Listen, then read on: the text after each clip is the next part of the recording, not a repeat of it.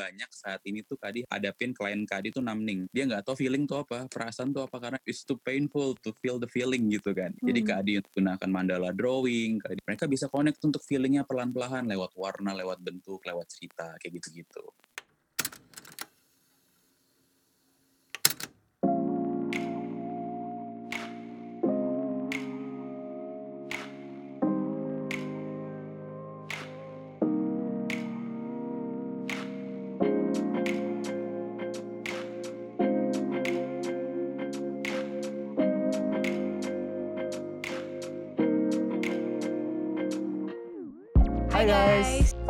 Kembali di podcast Hashtag Zona Aman bersama gue JP. Dan gue Cheryl. Nah, seperti biasa nih, di sini selama kurang lebih 30 menit ke depan, gue dan Cheryl bakal nemenin kalian buat ngebahas semua isu kesehatan mental dari berbagai perspektif yang menarik. Nah, perspektif yang ini sebenarnya berbeda. In a sense, di mana kita season 2 ini tuh udah banyak ngomongin soal first person experience, di mana kita belajar dari perjuangan dari Niki, dari Kayosi, dari Kak Alifa yang berjuang untuk menjaga mental well-being mereka dan melawan gangguan kesehatan mental. Nah, sekarang nih kita mau bahas kira-kira gimana sih metodenya? Karena metodenya ternyata menarik, share. Metode itu ternyata tuh gak cuman ke psikolog dan gak cuman ke psikiater, tapi melalui seni. Nah, pernah denger gak lu? uh, jujur gue sih sebagai orang yang gue takut sama seni. Karena gue adalah orang dengan skill seni yang sangat minim. Kayak apa pun yang gue gambar tuh akan jelek gitu. Jadi kayak gue akan penasaran banget sih gimana caranya seni tuh berhubungan sama gang, uh, kesehatan mental gitu ya Jeff ya? Hmm, bener-bener banget. Karena gue juga baru tahu nih ternyata uh, seni tuh ada hubungannya nih dalam menjaga mental well-being kita, dalam menjaga uh, dan dan dan ternyata juga gimana cara itu meng, uh, mengcombat gangguan kesehatan mental. Nah, gue juga karena gue juga belum familiar, kita udah undang salah satu uh, guest yang kebetulan expert di bidang tersebut. Kita langsung sambut aja kali ya share Kak Adi Chandra. Selamat Hai, pagi Kak. Adi. Kak. Guys, Kak Adi gimana kabarnya nih? ya tadi seperti yang gue bilang bersyukur di era kayak gini masih bisa sehat secara fisik, apalagi secara mental ya teman-teman ya. Hmm. Hmm, bener-bener banget. Kak Adi mungkin boleh uh, perkenalan dulu ya kali Kak buat teman-teman di rumah yang dengerin kira-kira Kak Adi tuh lagi sibuk ngapain sih sekarang nih? Oke oke. Eh, jadi eh, teman-teman yang lagi dengar podcast juga, eh, nama gue Adi. Eh, gue saat ini bekerja sebagai psikolog klinis, tapi hari-hari gue jalanin sebuah apa ya movement dari Yayasan Bagi Hati Bagi Jiwa Indonesia atau gerakan Heart of People sendiri yang gue dan teman-teman rintis kayak gitu. Dan memang ini adalah semacam komunitas kesehatan mental yang secara offline dan online. Tapi karena pandemik saat ini kita semua going online. Ada FGD, ada workshop, ada konseling uh, terapi, ada juga berbagai macam kegiatan berhubungan dengan kesehatan mental lah seperti itu. Jadi Hmm. basically itu kegiatan gue sehari-hari sih gitu. Wah hubungannya sama art terapi gimana? Basically ya kayak gini, maksudnya untuk pertama kali kenapa mengimplementasikan art sendiri sebagai salah satu uh, terapi dalam uh, ibaratnya profesionalisme gue sendiri itu start dari pengalaman gue waktu kecil karena sebenarnya gue menyadari bahwa gue bukan anak yang punya kemampuan komunikasi yang baik untuk mengkomunikasikan perasaan dan pikiran gue. Biasanya kalau gue Hmm. marah, biasa gue start untuk emang menggambar. Dan karena gue kebetulan dianugerahi talenta menggambar, jadi itu bisa kayak gitu. Tapi kalau pertanyaan kalian kayak, ah kaitannya art terapi sama kesehatan mental, let's say kayak gitu. Hmm. Sebenarnya itu bagian dari di mana media untuk membantu seseorang tuh mengkomunikasikan inner feeling, inner inner inner self mereka lah isti- istilahnya seperti itu. Jadi sebenarnya kalau art therapy sendiri itu adalah semacam uh, proses uh, psikoterapi yang menggunakan media kreatif yaitu art seni sendiri kayak gitu kan. Itu sih gambaran basicnya untuk secara umum kayak gitu. Hmm, boleh digambarin lagi nggak kak? Metodenya gimana? Kayak apakah kita melukis terus sambil konsultasi apa gimana kak? Banyak sih kalau metodenya karena Hmm. tadi kan April bilang kayak kalau ngomong seni gue akan kabur karena kamu gak bisa ngegambar. Iya. kalau sendiri sih kayak uh, we can do like dancing, singing, uh, editing, apa pun itu yang berhubungan dengan art atau seni itu sendiri. Yang penting ada sense of creativity kayak gitu. Karena kalau ada beberapa metode yang ada tuh kemarin terakhir Kak Adi pakai clay, pakai lilin Hmm. play-doh gitu kan. Kayak orang emang nggak bisa seni untuk nggak semua orang bisa punya kemampuan artistik, tapi setiap orang adalah artistik gitu loh. Itu yang harus teman-teman ingat. Jadi kayak Cheryl apa pun terjadi, jangan berkecil hati meskipun kamu nggak bisa gambar. Kamu, kamu percaya bahwa ada hal lain bisa kamu explore di art itu sendiri gitu. Nah, kalau metode sendiri balik ke pertanyaan teman-teman, jadi kayak ternyata art itu menjadi salah satu zona aman atau safe place buat seseorang itu menjadi jujur dengan dirinya. Paling itu mindsetnya dulu pertama. Hmm.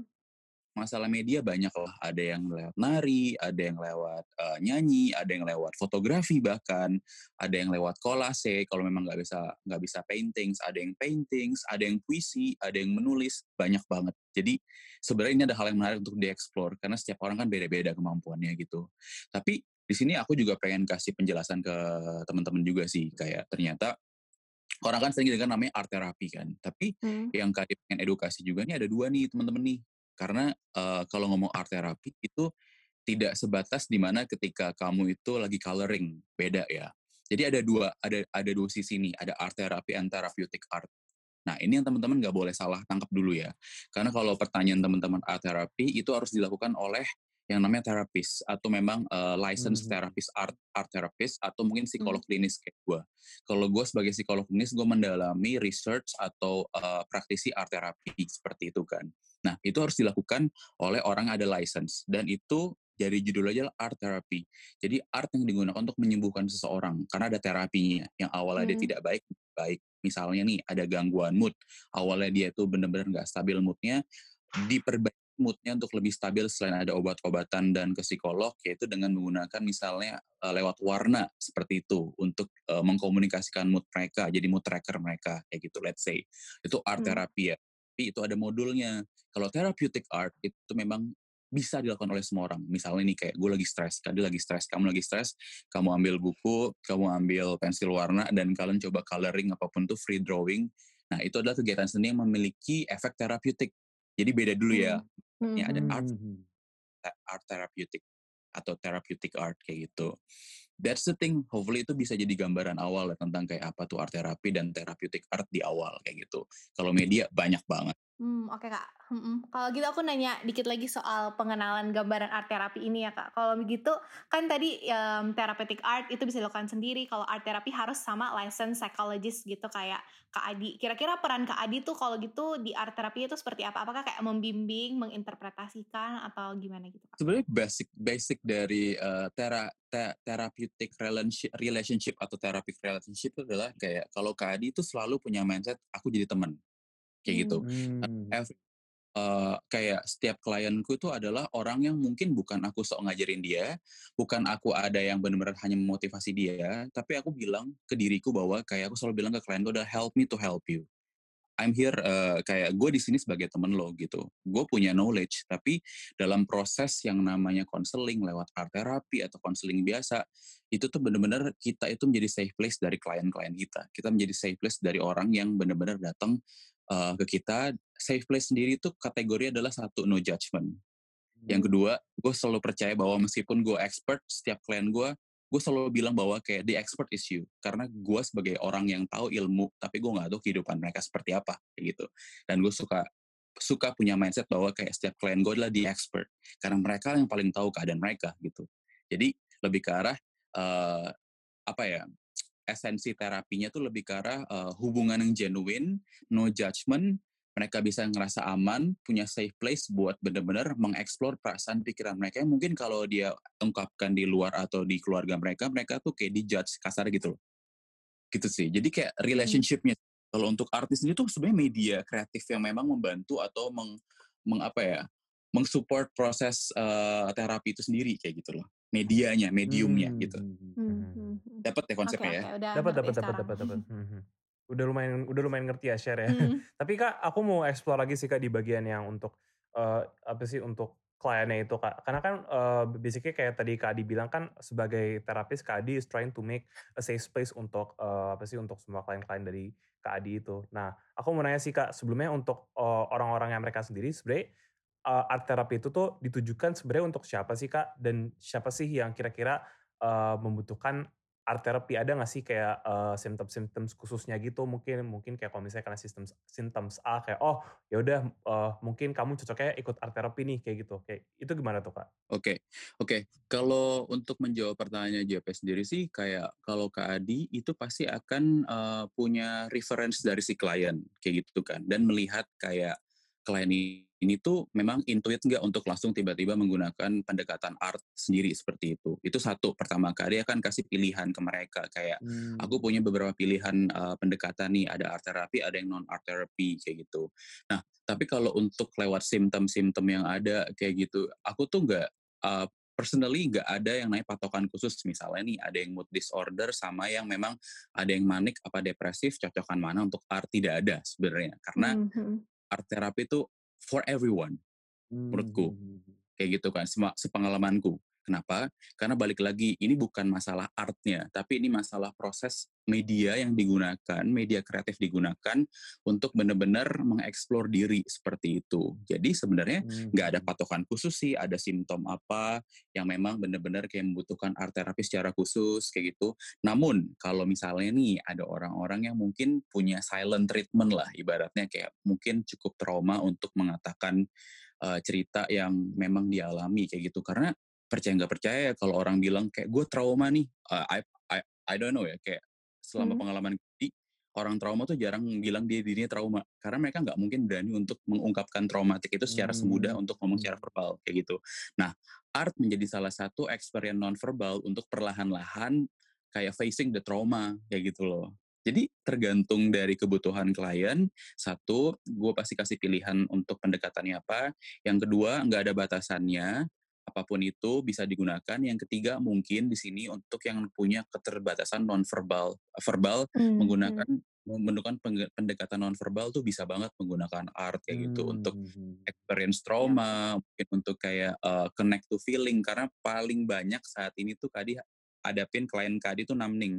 Dia nggak tahu feeling tuh apa, perasaan tuh apa karena itu it's too painful to feel the feeling gitu kan. Hmm. Jadi Kadi menggunakan mandala drawing, Kadi menggunakan coloring, Kadi menggunakan free drawing dan berbagai macam kegiatan itu, mereka bisa connect untuk feelingnya pelan-pelan lewat warna, lewat bentuk, lewat cerita kayak gitu-gitu. Hmm.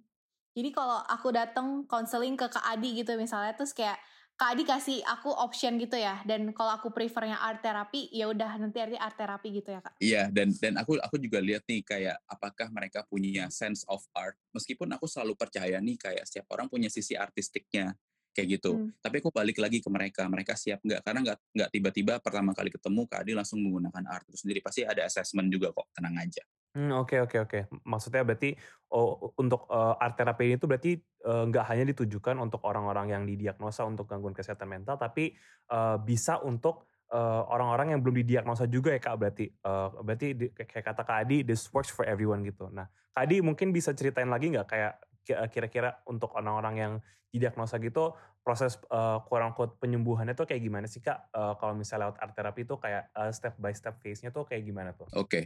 kalau untuk itu gue jawab kayak gini. Misalnya si klien gue tuh udah kayak oke okay, uh, Kak Adi aku pengen pakai pendekatan art pertama kali. Pasti satu step pertama aku langsung aku langsung benar-benar fokus untuk yang namanya assessment. Assessment dalam arti adalah aku membina hubungan yang genuine ke mereka bahwa kayak hmm open my heart, I open myself untuk benar-benar fokus secara objektif melihat permasalahanmu tuh apa. Nah biasanya Kak Adi menggunakan uh, gambar-gambaran yang free drawing. Kak Adi nggak nggak nggak kasih kayak kamu gambar A, gambar C, gambar B, gambar Z apa pun itu, tapi kayak apa yang dalam pikiranmu, apa yang kamu pikirkan tentang sesuatu, mereka biasa free drawing dulu tuh. Jadi lebih arah kayak unstructured. Kak Adi nggak kasih gambar struktural kayak gitu kan. Karena Kak Adi pengen lihat tuh kayak biasanya apa sih yang sense of uh, thinking mereka, apa yang mereka apa yang mereka gambarkan tentang family mereka, apa yang mereka gambarkan tentang lingkungan mereka, mereka bisa explore dulu tuh. Nah, itu pertama kali itu untuk membina hubungan dan assessment untuk tahu apa sih sebenarnya problems mereka. Nah, yang kedua, tahap kedua itu lebih ke arah tahap kreatif kalau menurut Kadi karena Kak Adi hmm. itu tuh memberikan semacam kayak bukan kalau kasarnya challenge lah. Kayak setiap modul tuh kan kayak ada misalnya hari ini draw your family, habis ini uh, next uh, next uh, week uh, draw your pet, let's say kayak gitu. Nah, Kak Adi udah mulai menggunakan tahapan-tahapan kreatif yang memang Kak Adi sesuaikan dengan dengan problems mereka. Misalnya mereka punya gambaran dengan family, problems family let's say. Nah itu Kadi akan kayak uh, what is what is family? Apa sih menurut kamu family? Coba kamu gambarkan family member kamu. Nah di situ mereka bisa akan bocor tuh karena kan itu adalah alam bawah sadar yang memang mungkin hmm. selama ini dia simpan tapi dengan art itu mereka bisa benar-benar cover up untuk benar-benar open up lagi kayak gitu kan tentang problems itu. Habis setelah itu Kak Adi akan masuk ke tahap-tahap misalnya evaluasi dan terminasi. Sebenarnya terminasi itu tahap di mana kayak Kak Adi, Kak Adi rasa klien Kak Adi bisa mandiri untuk berjalan sendiri kasarnya gitulah. Nah itu tuh biasanya Kak Adi buka tuh dari karya dari pertemuan pertama sampai pertemuan terakhir Kak Adi buka. Nah biasanya tuh kayak wah ternyata perjalanan hidupku dalam terapi ini udah banyak ya karena adanya bukti dari karya art itu sendiri kayak gitu. Jadi Hmm. sebenarnya uh, that's AKD sih kayak bagi itu jadi tiga tahap sih kayak tadi assessment, kreatif sama evaluasi. Tapi beda-beda ya dari tahap assessment kadang-kadang KD bisa kayak tiga pertemuan. Terus uh, tahap yang namanya kreatif itu tergantung dengan kebutuhan tingkat dengan tingkat kemas permasalahan mereka dan terakhir evaluasi itu juga tergantung Hmm. dari kemandirian mereka sendiri sih. Itu gambaran Hmm. simpelnya. Eh, kak, tapi ini aku sebenarnya ada titipan juga kemarin aku sempat diskusikan kayak eh, hari ini em, kita mau bahas podcast art terapi nih terus kayak ada teman aku yang nanya tapi emang harus bagus ya outcome-nya maksudnya kayak kalau misalnya aku pribadi kayak aku nggak bisa ngelukis gitu apakah artinya lukisannya tuh harus estetik gitu atau gimana? Eh, estetik gue menambahkan masalah ke klien gue sih fix. Jadi kayak oh dia makin dia makin cemas sih kayak gitu kan. Tapi itu ya untuk untuk ini tuh gini karena mindsetnya gini deh. Even Sheryl, Sheryl atau JP sendiri mungkin gak punya sense of art di paintings, tapi kan kamu punya sense of art lain. Minimal gini, every single of you keluar ke kampus dulu pas masa-masa sebelum pandemi, pasti lu Hmm. mix and match baju, let's say minimal, minimal kayak gitu. Lu pasti ngaca gitu kan, kayak gimana nih udah rapi apa belum? Itu art. That's the sign of aesthetic. Setiap Hmm. orang punya needs of aesthetic. Jadi jangan Hmm, berkecil hmm. hati untuk kayak takut untuk melakukan art. Balik lagi ke pertanyaan kamu, ini bukan yang namanya ngelihat hasil karyanya bagus apa enggak, tapi ketika Ah. kita menerima setiap hasil karya dengan keterbukaan, dengan emosi yang sehat, dengan pikiran yang lebih clear, eh, clear- clarity yang lebih baik kayak gitu, itu Hmm. adalah proses. Jadi hasil itu tidak menjadi salah satu akhir, tapi hasil yang bagus itu bonus buat mereka. Kalau nggak bagus, ya masa gue bilang nggak bagus gitu. Gagal terapinya nanti. Oke. Enggak, harus bagus kok. Karena ini kan kamu berkomunikasi lewat proses kreatif gitu. Dan every hmm, single of uh, itu kayak pasti punya sense of creativity mereka masing-masing kayak Oke, gitu. oke, Jadi nggak harus bagus. Oke, jadi mungkin buat teman-teman di rumah yang kayak gua yang nggak bisa seni, yang maksudnya masih nggak pede gitu, coba dulu ya kak. Maksudnya yang penting ekspresi diri dulu melalui seni gitu. Eh, kak, selanjutnya aku mau nanya nih kak, kan tadi gue udah cerita banyak soal art terapi itu ternyata salah satu option. Tapi gimana sih posisinya? Apakah kayak kita bisa sembuh dari art terapi doang, ataukah kita komplementer dengan psikolog, em, konsultasi ke psikolog dan psikiater biasa gitu? Hmm, Oke, sebenarnya benar sih kata kamu karena nggak nggak mungkin kita cuma satu aspek doang ya kayak gitu. Karena Hmm. kan lebih baik berbagai macam aspek dan holistik kayak gitu. Kalau going back to art therapy, untuk art therapy sendiri itu prosesnya tadi yang tiga tahap itu bukan sebatas di mana tiba-tiba kayak ayo kamu berkarya, udah kamu cuma buat sebuah karya seni gitu. Tapi ada proses di mana itu di mana kayak konseling ada di situ. Terus juga kayak ada berbagai macam terapi. Let's say Kak Adi sering memadupadankan kayak cognitive behavior therapy itu lebih ke arah kayak CBT atau gimana kasarnya gini nih eh, untuk orang awam yang mungkin bukan anak psikologi kayak kita tuh bener-bener melatih merubah mindset yang awalnya itu tuh tidak sehat menjadi sehat lewat bentuk, lewat gambar, lewat cerita, kasarnya seperti itu. Tetap akan ada yang namanya uh, proses konseling terapi di situ di tengahnya dengan menggunakan kreativitas art itu sendiri. Nah, di sisi lain juga harus ada yang namanya dukungan orang tua, dukungan family, dukungan dari uh, support system yang yang yang sekitar mereka dan juga mungkin kalau ada permasalahan dengan mood disorder itu membutuhkan obat-obatan dari psikiater juga dibutuhkan kayak gitu. Itu akan lebih baik karena itu menjadi salah satu pendukung satu sama lain kayak gitu. Percuma kita di ruang terapi dia nge-art nge-art sampai di rumah diteriakin ya gimana? Kasarnya gitu loh. Hmm, hmm, hmm. Jadi kayak tetap benar kata itu hal-hal lain penunjang lainnya saling melengkapi satu sama lain kayak gitu. Tetap tetap Hmm. tetap oke kok untuk membuka diri untuk mencoba eh, beberapa eh, opsi-opsi lain yang memang tapi masih punya apa ya connect dan masih nyambung ya kayak gitu Hmm. masih bisa dan nggak nggak too much kayak gitu kadang-kadang terlalu banyak terapi juga too much jadi bingung kayak gitu Hmm, jadi kasarnya em, art terapi itu salah satu medium yang mempermudah untuk meringankan gitu ya kak? benar katamu benar Oke banget oke. Ya. siap siap. Hmm, mungkin aku mau nanya lagi sih kak kayak eh, kayak kalau dari art therapy sendiri tuh kan dibilang kalau misalnya art therapy itu lebih kayak eh, salah satu uh, bentuk ekspresi mungkin buat kayak kata Kadi buat uh, orang-orang yang susah gitu ya Kak buat mengekspresikan inner dirinya gitu. Pertanyaan aku sebenarnya bisa nggak sih Kak kayak kita tuh cuman bu, bukan cuman ya sorry kayak kita tuh langsung membaik gitu kan kayak uh, kayak kata Kak Adi banyak nih kayak cara-cara terapi yang lebih konvensional kayak CBT segala macam kayak gitu-gitu. Tapi sebenarnya bisa nggak sih Kak kayak hanya uh, dengan lewat art terapi itu kayak uh, ini tuh kayak kesannya kesannya ya kak kalau buat orang-orang yang awam gitu kayak ampuhnya sama gitu kayak kayak apa cara konvensional yang biasa gitu. Oke. Okay.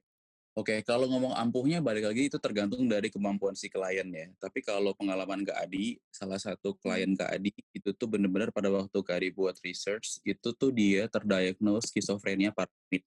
Dan dia tuh ada di salah satu rumah sakit jiwa di Jakarta, seperti itu.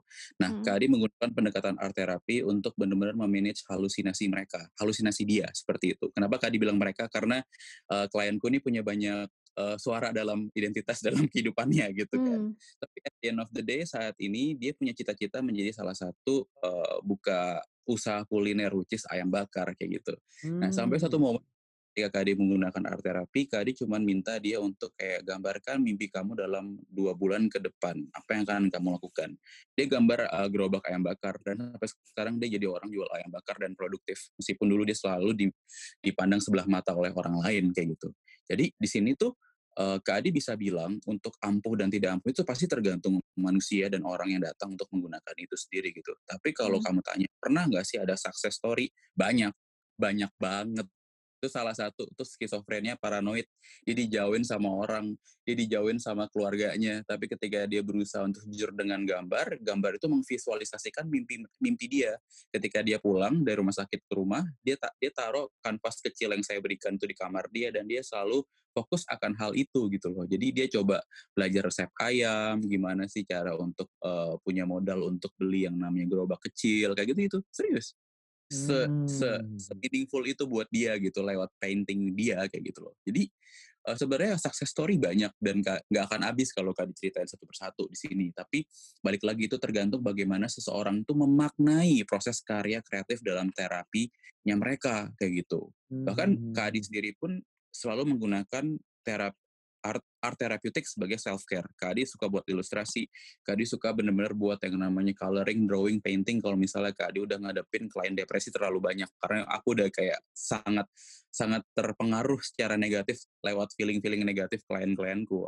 Aku menggunakan art terapi untuk aku lebih baik kayak gitu, atau therapeutic hmm. art sih, art terapi kayak gitu. Hmm, hmm. Oh, Kak boleh jelasin lagi nggak kalau soal therapeutic art itu kan bisa dilakukan secara mandiri gitu ya? Um, caranya gimana sih biar bisa efektif gitu? Mm -hmm. Sebenarnya kalau caranya efektif adalah kamu harus tahu problemmu apa. Wah, hmm. susah ya. itu justru kenapa orang ke psikolog ya sebenarnya. Iya. sebenarnya basically setiap orang pasti punya sense of survivalnya. Jadi kayak hmm. uh, aku aku sih nggak terlalu bilang kayak kalau lo mau tahu masalah lo harus ke psikolog enggak karena memang hmm. tergantung bagaimana kita itu tuh benar-benar uh, benar-benar fokus untuk melihat kayak apa sih daily problems gue karena daily problems gue let's say misalnya gue nggak bisa bangun pagi nah gue coba mungkin buat lewat mind map untuk kayak misalnya gue gue buat sesuatu hal yang kreatif dengan warna gue buat jadwal pagi bangun gue setiap hari dengan cara apa?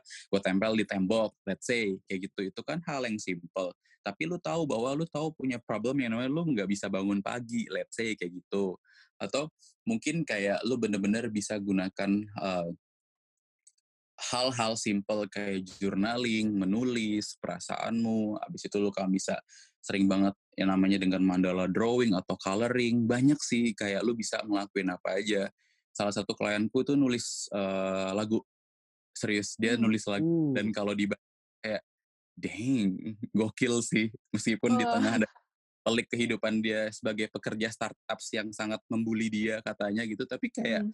in other way kayak ada salah satu sisi kreatif yang menyelamatkan mental dia dengan cara berkreasi kayak gitu loh jadi hmm. you can hmm. do kayak anything yang memang kamu bisa lakukan realistis dan kamu suka kayak gitu masak mau buat collage mau mau buat clipping apa pun itu yang penting kayak ya you happy and then you you apa ya you love to doing it gitu loh kayak membereskan kamar itu kan sense of aesthetic dari orang-orang hmm. kayak gitu.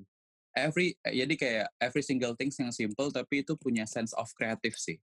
You, because we are uh, apa ya kita itu uh, we are created to create itu hal yang selalu Kak Adi inget sih kayak setiap orang tuh di, dibuat oleh yang maha kuasa untuk mengkreasikan sesuatu apa pun itu gitu loh. Hmm. Nah mau negatif ya tergantung orang itu sendiri kayak gitu. Jadi uh, sebenarnya untuk sehari-hari bisa kok untuk buat itu menjadi lebih baik dengan misalnya pendekatan therapeutic art kayak gitu. Kalau Kak Adi paling basic itu adalah ganti wallpaper handphone.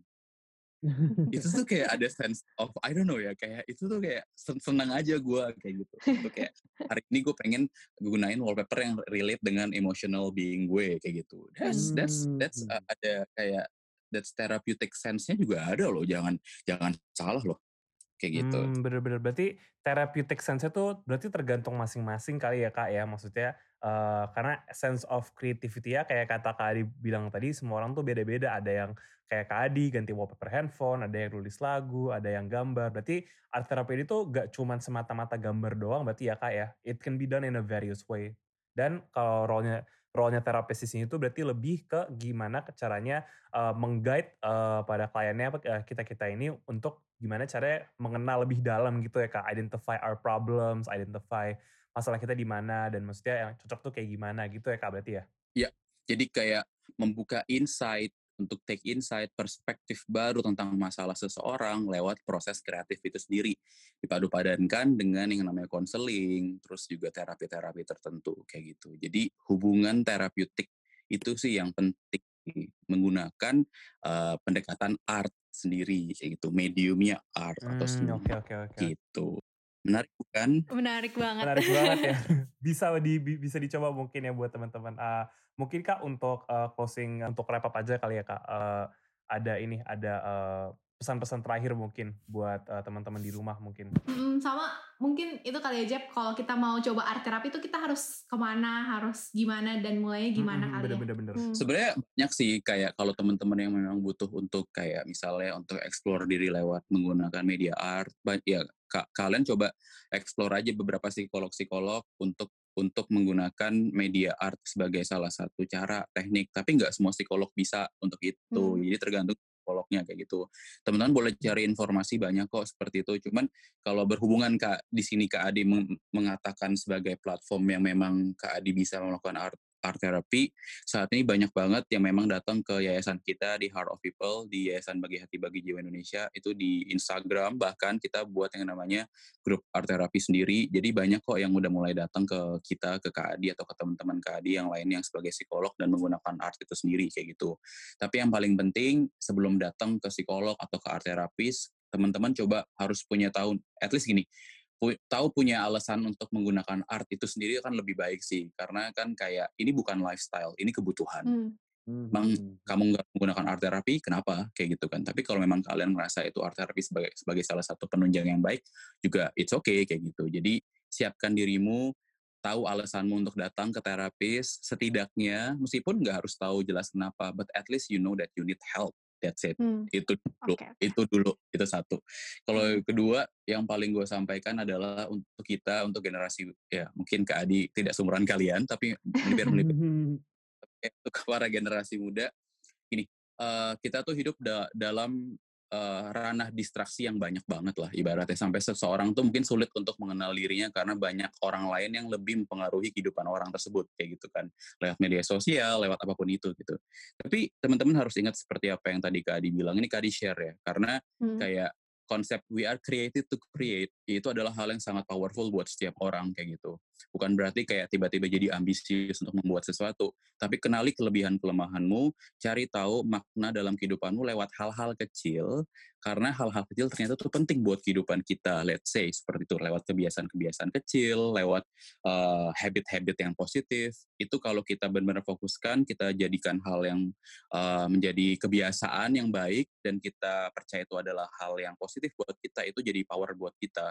Karena itu adalah internal power kita juga. Karena kita adalah orang yang diciptakan untuk menciptakan sesuatu. Jadi uh, be strong. Di era yang sangat sulit untuk menjadi ini ini gue mention bener-bener karena nggak gampang sih hidup di dunia sekarang karena full of distraction. Hmm. That's it.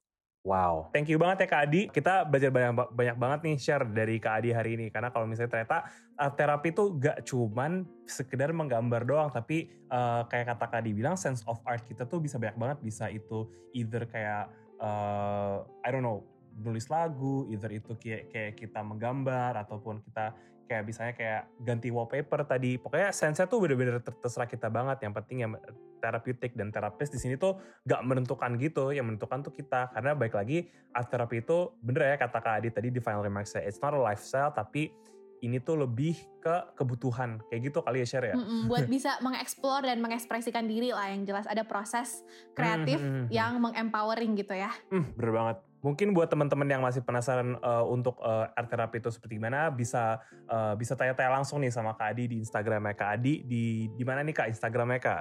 Instagram gue addi.chandra, tapi uh, gue juga aktif untuk art therapy itu di heartofpeople.id. Heartofpeople hmm. addi.chandra. Itu kita aktif di situ untuk explore konten-konten edukasi tentang psikologi, kesehatan mental dan art sendiri. Hmm, hmm, hmm. Boleh banget tuh buat teman-teman yang masih penasaran sama art therapy bisa follow di uh, Heart of People ID sama atau enggak di Instagram uh, personalnya Kak Adi di @adichandra. Nah, buat teman-teman yang masih penasaran sama podcast ini, uh, kira-kira kapan kita rilis lagi dan episode-episode kita yang tadi di, sempat di-mention di awal-awal, bisa follow podcast kita di Spotify di podcast hashtag Zona Aman dan uh, bisa juga follow kita di Instagram di mana share seperti biasa. di @shineidn buat gak ketinggalan konten-konten seru seputar kesehatan mental. Mm -hmm, bener banget. Kalau gitu kita pamit dulu ya. Nama gue JP. Dan gue Cheryl. Sampai jumpa di episode selanjutnya. Bye-bye. Terima kasih Kak Adi.